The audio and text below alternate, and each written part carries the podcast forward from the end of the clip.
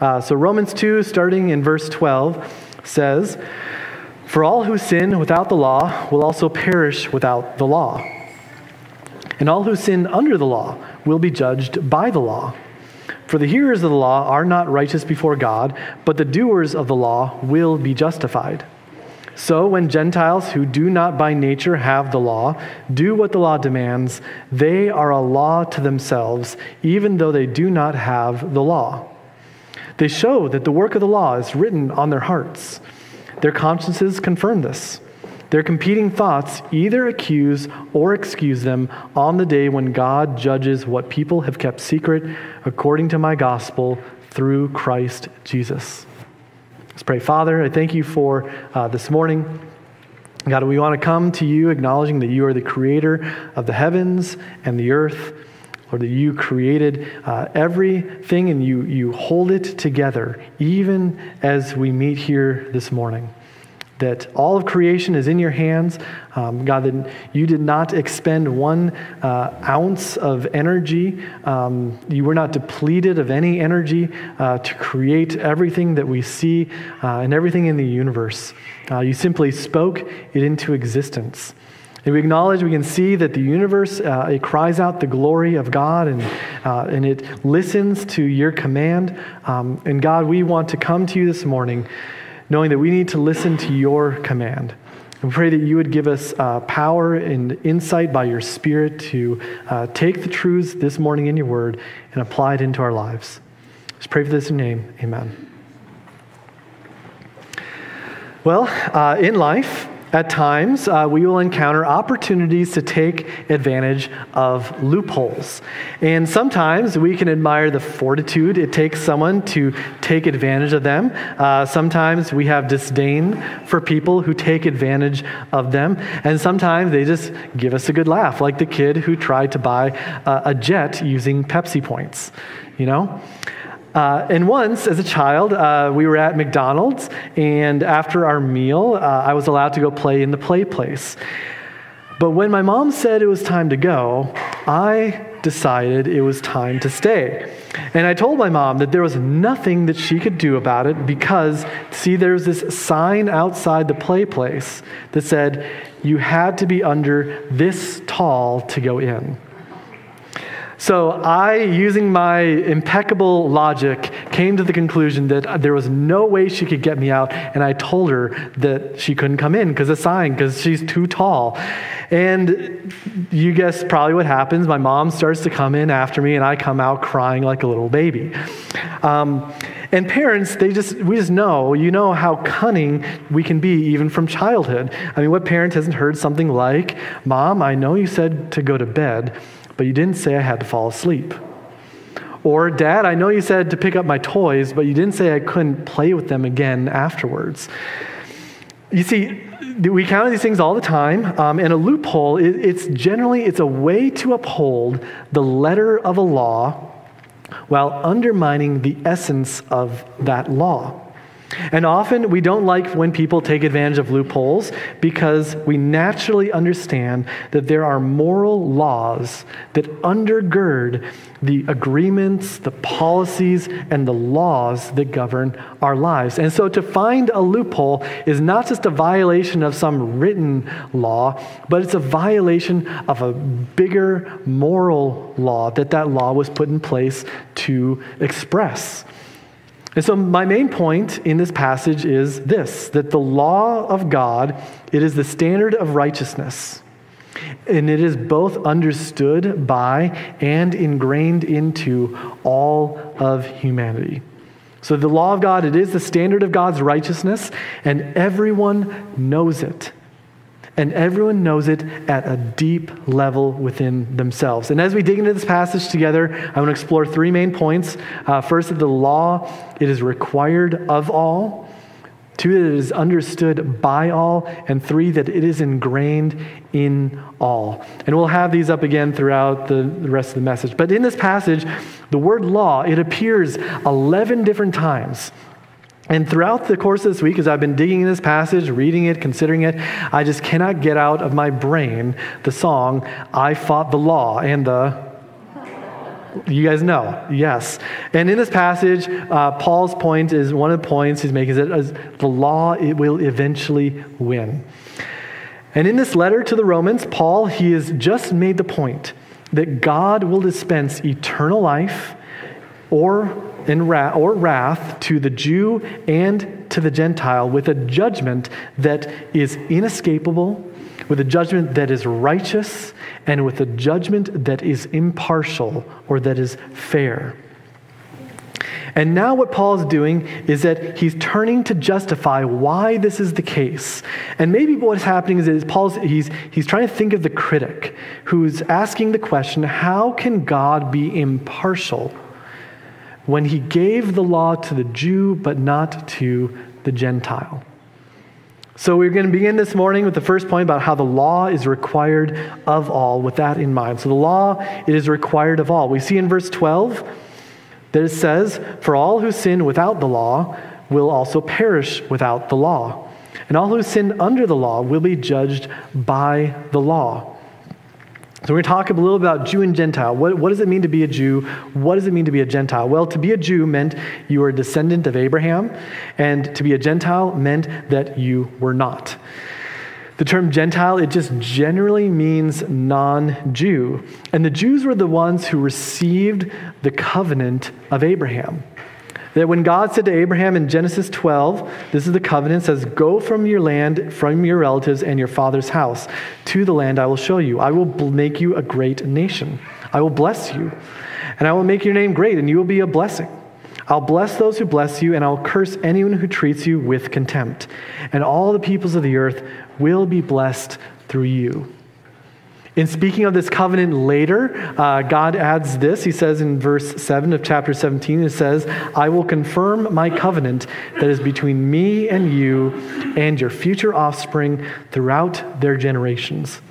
It is a permanent covenant to be your God and the God of your offspring after you. And so the Jews, you know, they are the descendants of Abraham, they are inheritors of this covenant. And the Jewish people, the, you know, Abraham and his descendants, eventually they find their way into Egypt.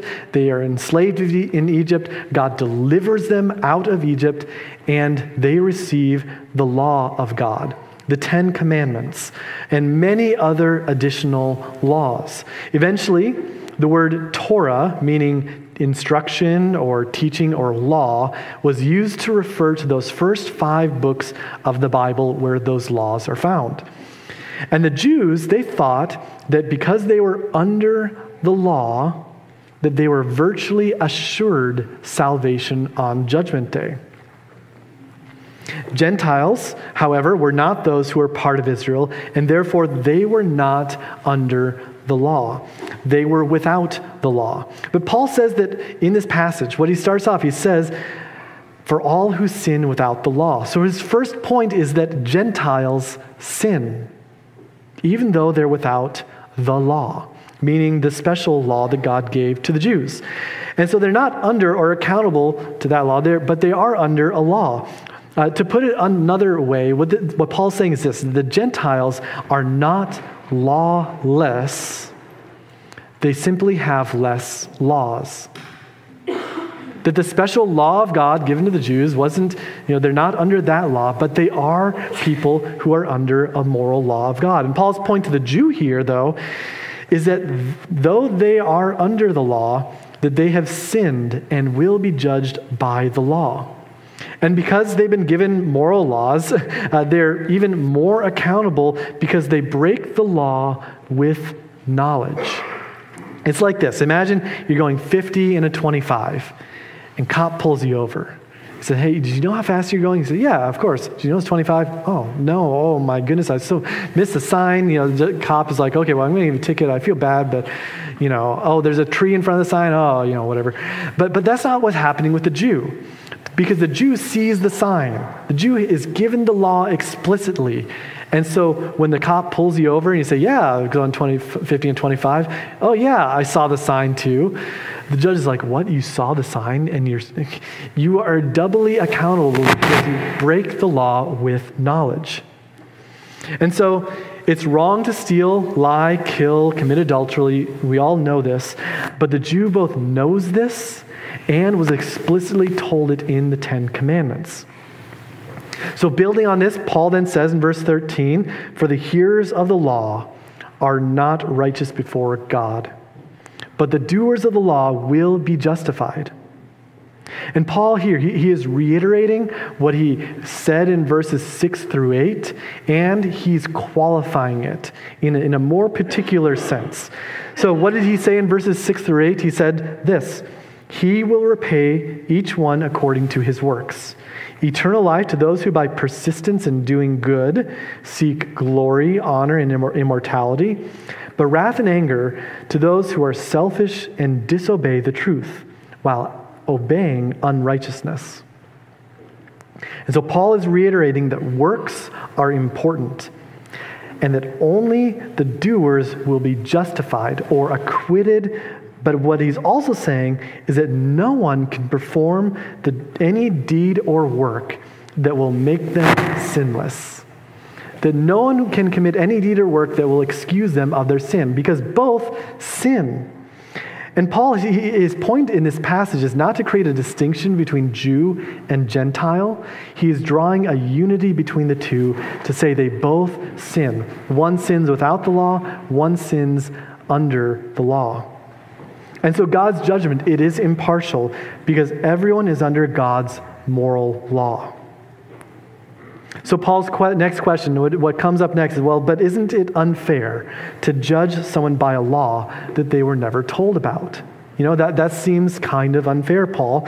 And Paul answers that question next, which brings me to the next point that the law, it is understood by all. That not only is the law, you know, applicable to all this, required of all this, this common standard, but it is understood by everyone. In verse 14, it says So when Gentiles who do not by nature have the law do what the law demands, they are a law to themselves, even though they do not have the law. So, Paul's point, what he's saying is that it's not like the Gentile is driving 50 and a 25 not knowing it's wrong. What he's saying is it's like someone's driving 50 and outside their window they see a school. And then they look at the clock on, on their dash and they see it's 12:50 p.m. And then out of the school, they see hundreds of young children coming on the sides of the street. They see mothers with their babies. I think we're going to have to transfer to the. I... so, there we, we good? Okay.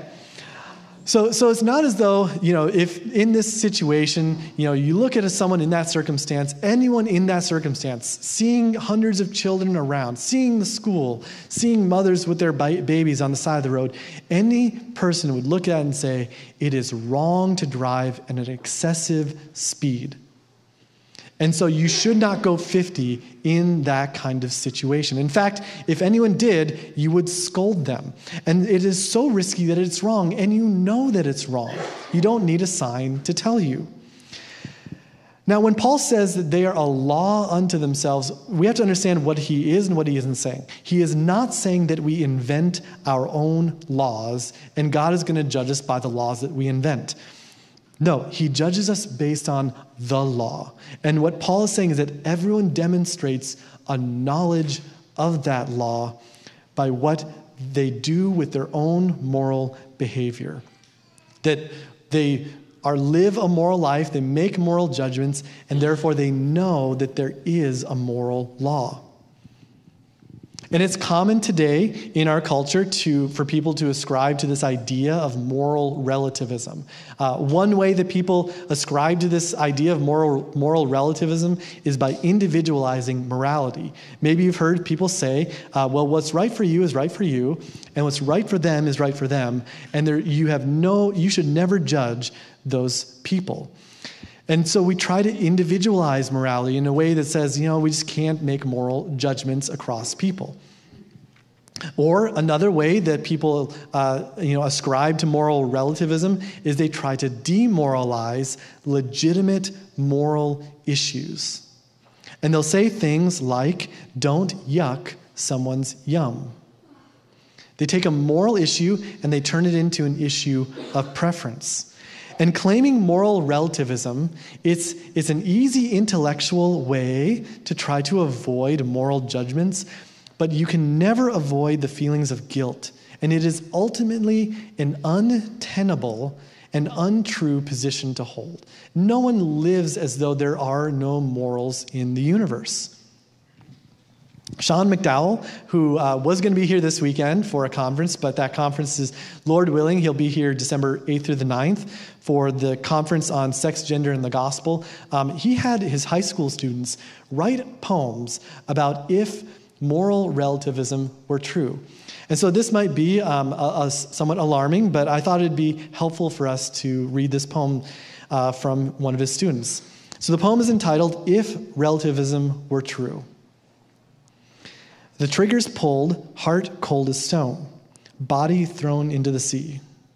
No tears are shed, though his brother is dead. He says, It was right for me. A woman is bruised, all black and blue. She silently drinks her tea. Her husband's eyes conceal the lies. He says, It was right for me. No blanket, no crib, no bedtime tales. Uh, their baby will never be. The girl's too scared, too unprepared. She says, It was right for me. Sad but true, we live as though this system is key, but God's laws weren't meant to be bent or broken. Without them, we can never be free. And, and the poem draws out the, the, how it is just untenable to hold to moral relativism, that we all make moral judgments, and no one can live like this. That when you come face to face with moral relativism in its full, it is heartbreaking. And that's because God's laws, they were meant for our freedom. That God's laws were meant to give us a way to live that is in, in, in correlation with what He has made us to be. That we would find freedom by living out the way that He's designed us to live. And God's moral law are understood by all, so it's his judgments, they're, un, they're impartial because we know his law. And his understanding is so clear that it is ingrained into each one of us. It's not just we kind of get it, it's that we do get it. So it brings me to that third point that the law, it is ingrained in all. That it is ingrained into the, the core of who we are as people made in the image of God. Verse 15 says, They show that the work of the law is written in their hearts. Their consciences confirm this. Their competing thoughts either accuse or even excuse them. On the day when God judges what people have kept secret, according to my gospel through Christ Jesus.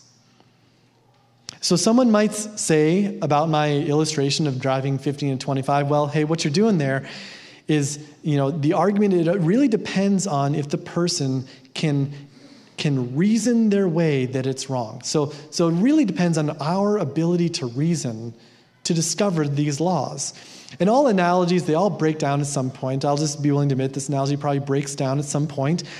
But Paul's point here is that the work of the law or the conduct that it demands is written on the human heart. And the heart, it is the center or the core of who we are, including our mind and our emotions and our will. And it's from our heart that all of life flows. And the fact that it's written on human hearts shows that we are not responsible for this. We do not write it on our own hearts. Paul is implying that there is another who writes it on human hearts. And so God Himself takes responsibility for this. And God Himself assures that all people know the moral law of God and help discern moral judgments. For help, to help discern that, He's given all people a conscience. And conscience, it just means with knowledge. You know, con, science, with knowledge. So, the work of the law that he's talking about, the work of the law, it impresses on our hearts that which we must do. Or our conscience, it'll, it'll accuse us if we don't do it. And I bet you, you know, if you're like me, you know, if, you know, our conscience, it, it screams at us at times. At times, you know, it just goes off. And if we meet God face to face, I bet you in each one of our cases that the conscience, it would probably accuse us way more that it, than it excuses us. And one day, we're going to meet God face to face. And just like you can't keep anything secret from your conscience, you will not be able to keep anything secret from God. And so one day, every sin will be exposed in the presence of another, and our conscience will be in full agreement with God on that day. But the hope of the gospel is that the Spirit of God Himself would write the law itself onto our hearts. That the Spirit, that the Spirit would give us a love to do those things which the conscience says we must do. And this is the kind of heart change that God is after and, and it, that He brings about in the new covenant. In looking forward to this covenant in Jeremiah, it says this Instead, this is the covenant I will make with the house of Israel after those days, the Lord's declaration. I will put my teaching within them and write it on their hearts. I will be their God, and they will be my people. No longer will one teach his neighbor or his brother, saying, Know the Lord, for they will all know me, from the least to the greatest of them. This is the Lord's declaration, for I will forgive their iniquity and never again remember their sins. Ezekiel, looking forward to this day, this is what it says in Ezekiel I will give you a new heart and put a new spirit within you.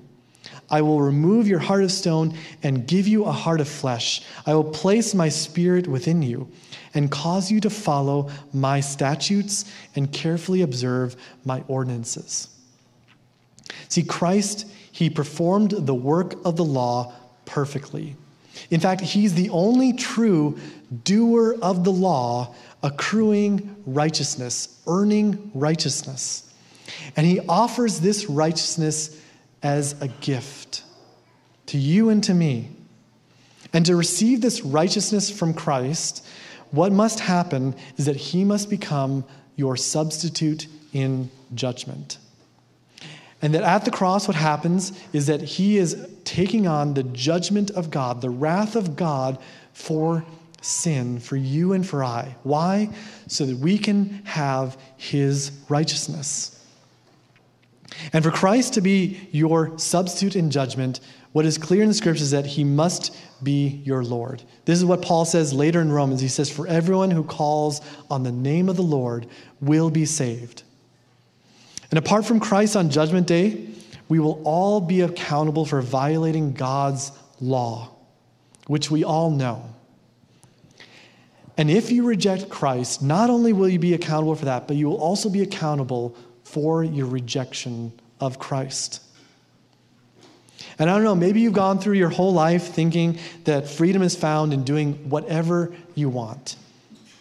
The true experience, though, is that that freedom has left you enslaved to sin, and you know it. And I don't need to tell you that you know it, because you do. And it's my hope that just as a fish finds freedom when being placed in the confines of a pond and not the air, that you would find freedom by being placed in the restriction and confines of Christ Himself. That you would be found in Christ, not with the righteousness of your own, but with His righteousness. And that is what we need to be right with God. And now, as Christians, as, as we, for Christians who, who are considering, well, how does this apply to me? You know, this moral law, I am under this moral law, and yes, I also have a conscience. And so, for the rest of our time, I want to explore how, as Christians, we should think about and our conscience, okay? So, the first thing, first thing for us Christ, you know, Christians here in the room is I would encourage you to understand your conscience. We must understand our conscience, okay? And I have kind of four things under here, four things we should understand about our conscience, okay? They'll be real quick. Uh, the first is that your conscience is mechanical. What I don't mean by that is that you could take a human cadaver, you know, open it up and identify, oh, look, there's that conscience thing we were talking about. Um, but what I, what I mean is that the conscience is not an independent personal force. It's not a Jiminy Cricket inside of you with its own mind about things. It's more mechanical. It's like the dashboard of your vehicle. It doesn't inherently define what is a good and it doesn't inherently define what is good.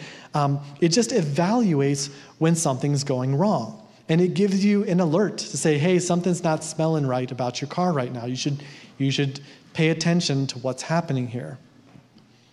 Second thing about the conscience is that it's fallible or it makes mistakes, okay? Um, and because it's mechanical, because God alone is the only one that does not make mistakes, our conscience can make mistakes. And so, therefore, our conscience, it shouldn't be like the trump card, the end all be all, the unquestioned force in your life. No, we should uh, have the freedom to question our own conscience. Um, so, bringing the third thing about here the, about the conscience is that the conscience should be informed. That as Christians, we should take time to inform our conscience. We all understand what's right and wrong from the universe, you know, the, the moral law of God, the creative order. But as Christians, we should take time to inform our conscience with God's world. Uh, you know, one way we can do that is just by paying attention to circumstances around us. We want to understand what's going on in the world, what's going on in people's lives, because we also need to inform our conscience with God's word. And God's word always needs to be applied in the circumstances of life. And so it's by God's Spirit we can understand that and apply it into our lives. But we should also inform ourselves with God's people, because God's people also have insights into his word and his world. And so we should take time to inform our conscience. Recently, I had the front struts and CV axle uh, joints on my 2009 Toyota Highlander changed out. And um, afterward, my anti brake system alarm, my ABS alarm, it was going off. So I was like thinking about it. I was like, oh, I think, I don't, I don't think anything's wrong. Um, I think it's probably just a bad sensor or something. But I was like, I'm not going to risk that. you know, your ABS alarm goes off. You're like, I got to get my car in the vehicle now because I don't want to be left without brakes. You know. So I take it to a mechanic, you know, who did the job, and he looks at it and says, "Yeah, it all looks right." You know, I'm, he's like, "I'm sure it's just a, a bad sensor." So, so I took my car and I drove to Colorado and back, and I was fine you know? But I didn't just do that, just thinking, ah, just nothing's wrong with my dashboard. I, I think I'm okay. No, I wanted to take it to someone who could give me some better insight into the alarms that I was seeing on my dash. And informing our conscience, it's like checking the wiring on your dashboard to make sure you're getting a right reading on your vehicle. You know, we can often trust our conscience, um, like we can often trust our dashboard. We'll get into that. Um, but it's never a bad idea just to make sure it's not malfunctioning. Fourth thing about the conscience we should understand is that not all matters are matters of conscience. You see, the conscience operates in categories of right and wrong. And it'll tell us when we are doing something that's wrong. But wisdom, wisdom is what tells us what to do. And wisdom operates in a different way. Wisdom operates in a gradient of wise to unwise. And so, confusing wisdom issues with moral issues, it'll create an unnecessary burden on our own conscience, and it'll make compromise with other Christians really hard to do. For example, um, you know, we should not disregard widows and orphans. If we disregard and do not care for widows and orphans, there should be alarms going off in our conscience. That is wrong. But wisdom, wisdom would tell us what to do, how to care for widows and orphans. And there are many, many ways that people can care for widows and orphans. And wisdom will help us to understand what, what should we do. But not all matters are matters of conscience. Not all what we should do is understand is that entertainment is not even a biblical category. That there is no command in the Bible that says, Thou shalt entertain thyself. This, this is not a commandment. But there are commands about, about not lusting. There's commands about setting your mind on things that are excellent and praiseworthy. There are things commands about enjoying God's common grace in all things. Commands about loving your neighbor and commands about not worshiping any other created thing. And our conscience can alert us to violations of God's command, but we need wisdom to discern how to best love God and love others through our choices of recreation and entertainment. So that brings me my, my second point here about application for Christians about what should we do. Well, we should understand our conscience, uh, but we must listen to our conscience as well. We must listen to it. And while we all have the conscience that is infallible, that, or that's fallible, sorry, that, that needs to be informed, the Bible says that as a general principle, your conscience is trustworthy. And towards the end of Romans, Paul gets into this. In Romans 14, Paul says, Whatever you believe about these things. And what he's talking about, he's talking about eating food offered to idols. So, whatever you believe about eating food that had been offered to an idol, he says, keep between yourself and God. Blessed is the one who does not condemn himself by what he approves. Meaning, if you think it's, it's fine to eat food that was once offered to an idol, that's just food, like don't, don't you know, condemn yourself because someone else thinks it's wrong. Just, you know, keep it between you know, yourself and the Lord. But verse 23 says, But whoever doubts, stands condemned if he eats because he is eating not from faith, and everything that is not from faith is sin. So, in this situation, if someone thinks, you know, I think it's actually sinful to eat that food, then Paul says, well, don't eat that food. Because your conscience is trustworthy. You should listen to it. By default, as a general principle, you should listen to your conscience. And so the consequences, the reason is the consequences are, are really big. The consequences of ignoring the lights in your dashboard is that eventually you go nose blind to them and you run your car into the ground. And the consequences of ignoring your conscience is that you render it unresponsive and ultimately you can run your Christian life into the ground. Paul's letter to Timothy gets into a little bit of this. He says in verse 1 through 2 of chapter 4 says now the spirit explicitly says that in latter times some will depart from the faith, paying attention to deceitful spirits and the teachings of demons, through the hypocrisy of liars whose consciences are seared.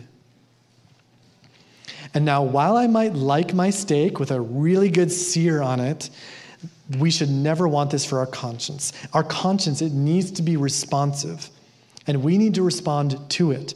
The idea of searing your conscience is that you've violated it so often that eventually what used to set off alarms in your life no longer does so.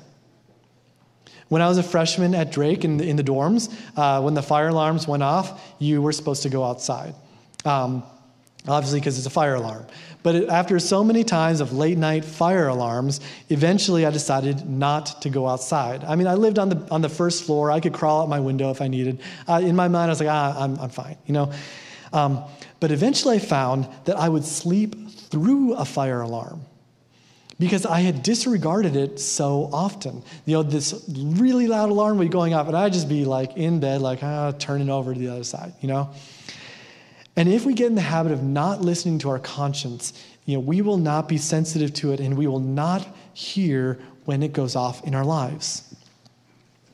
1 Timothy 1, what Paul says, he says, Now the goal of our instruction is this love that comes from a pure heart and a good conscience and a sincere faith.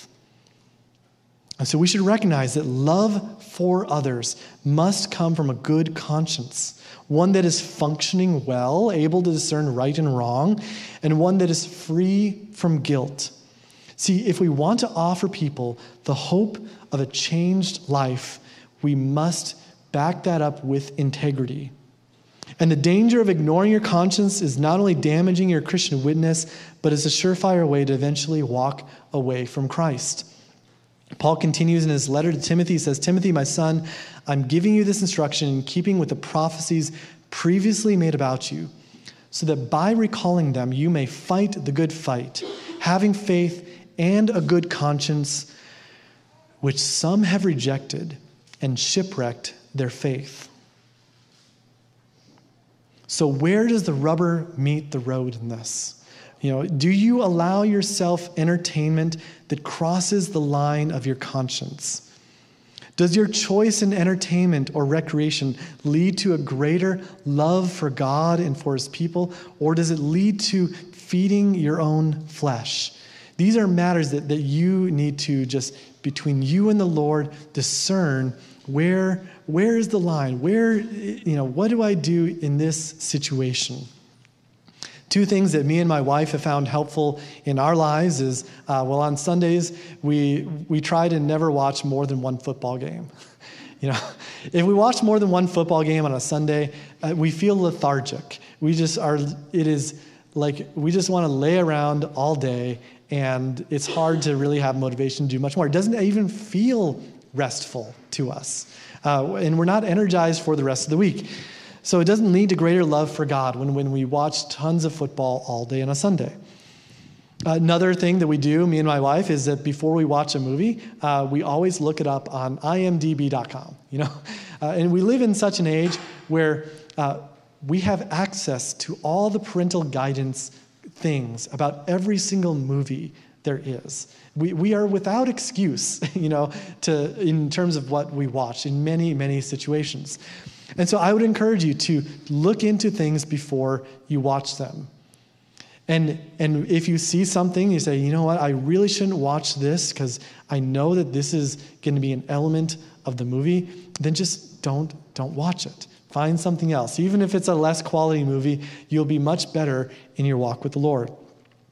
And in, you know, between different people, your conscience and your wife's conscience, you know, they, they might have different sensitivities to different things, and you should be uh, just aware of those things. So definitely in me and my marriage, you know, uh, there are things that I am sensitive to that I'm saying, I'm never going to watch a movie with this or that. And there's things that Dina is sensitive to. She says, I'm never going to watch a movie with this, this or that. Which brings me to the third application for us here in the church is that we should be sensitive to the conscience of others. That we should be sensitive to other people's consciences. Because just as a good conscience is necessary to love others, our love for others should lead us to help them not violate their conscience. Paul, he's going to deal, you know, later again with this whole eating and drinking food offered to idols. And this is what he says. He says, "So then, let us pursue what promotes peace and what builds others up. Do not tear down God's work because of food. Everything is clean, but it is wrong to make someone fall by what he eats. It's a good thing not to eat meat or drink wine or do anything that makes your brother stumble. So, Paul's point here is you know, in matters of, of, maybe conscience, where it's like, oh, if you do that, it might be right for you, um, but it's going to maybe not be loving towards your brother. Uh, it's okay if you do it, but, but man, there's this thing, if you do this, you're going to cause your brother to stumble, then just don't do it. The law of love would say just don't do it. And what does this mean for us? You know, uh, we're not probably eating food offered to idols in our culture. That's not like a thing. But what it means for us is that it's highly dependent on who your neighbor is. Speaking broadly in our culture, uh, some ways that this might come out is that, well, we just know a lot of people have struggled with alcohol. That people come to know Christ and there still are addictions in their lives. And so as Christians, we can, should consider that even if it's not a problem for us, if large displays of alcohol is a loving thing to do towards my brother or sister, if it'd be a struggle for them. Similarly, parents, um, you know, they're given the responsibility to raise children. And social media is so prevalent, it's an, it's an avenue through which the culture disciples children as well. And parents, they'll just maybe have different, uh, different convictions about how much access their child should have and when that comes. But we all know that our children, they're going to develop friendships with, with one another, they're going to spend time with one, one another, and they're going to be together. And so, navigating those waters together as a church, understanding where principles of conviction are, are, are with this family, with that family, it is just important. We should be open, we should be loving and charitable towards one another because we care about each other's walk with the Lord. and we care about their children as well. So there should be an attitude of love and of building one another up, even in matters of conscience. And so the law of God, it is the standard of righteousness, required of, understood by, and ingrained in all humanity. And God has given each one of us a conscience that we are to inform and listen to as we seek by wisdom to live by the commands of God, both personally and, and together corporately.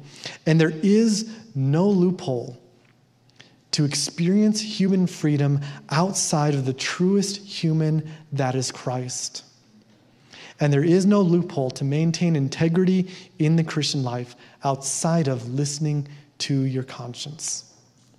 Let's pray. Father, God, we thank you so much that you have poured out a love for us, that before the creation of the universe, that you decided to send Christ for us.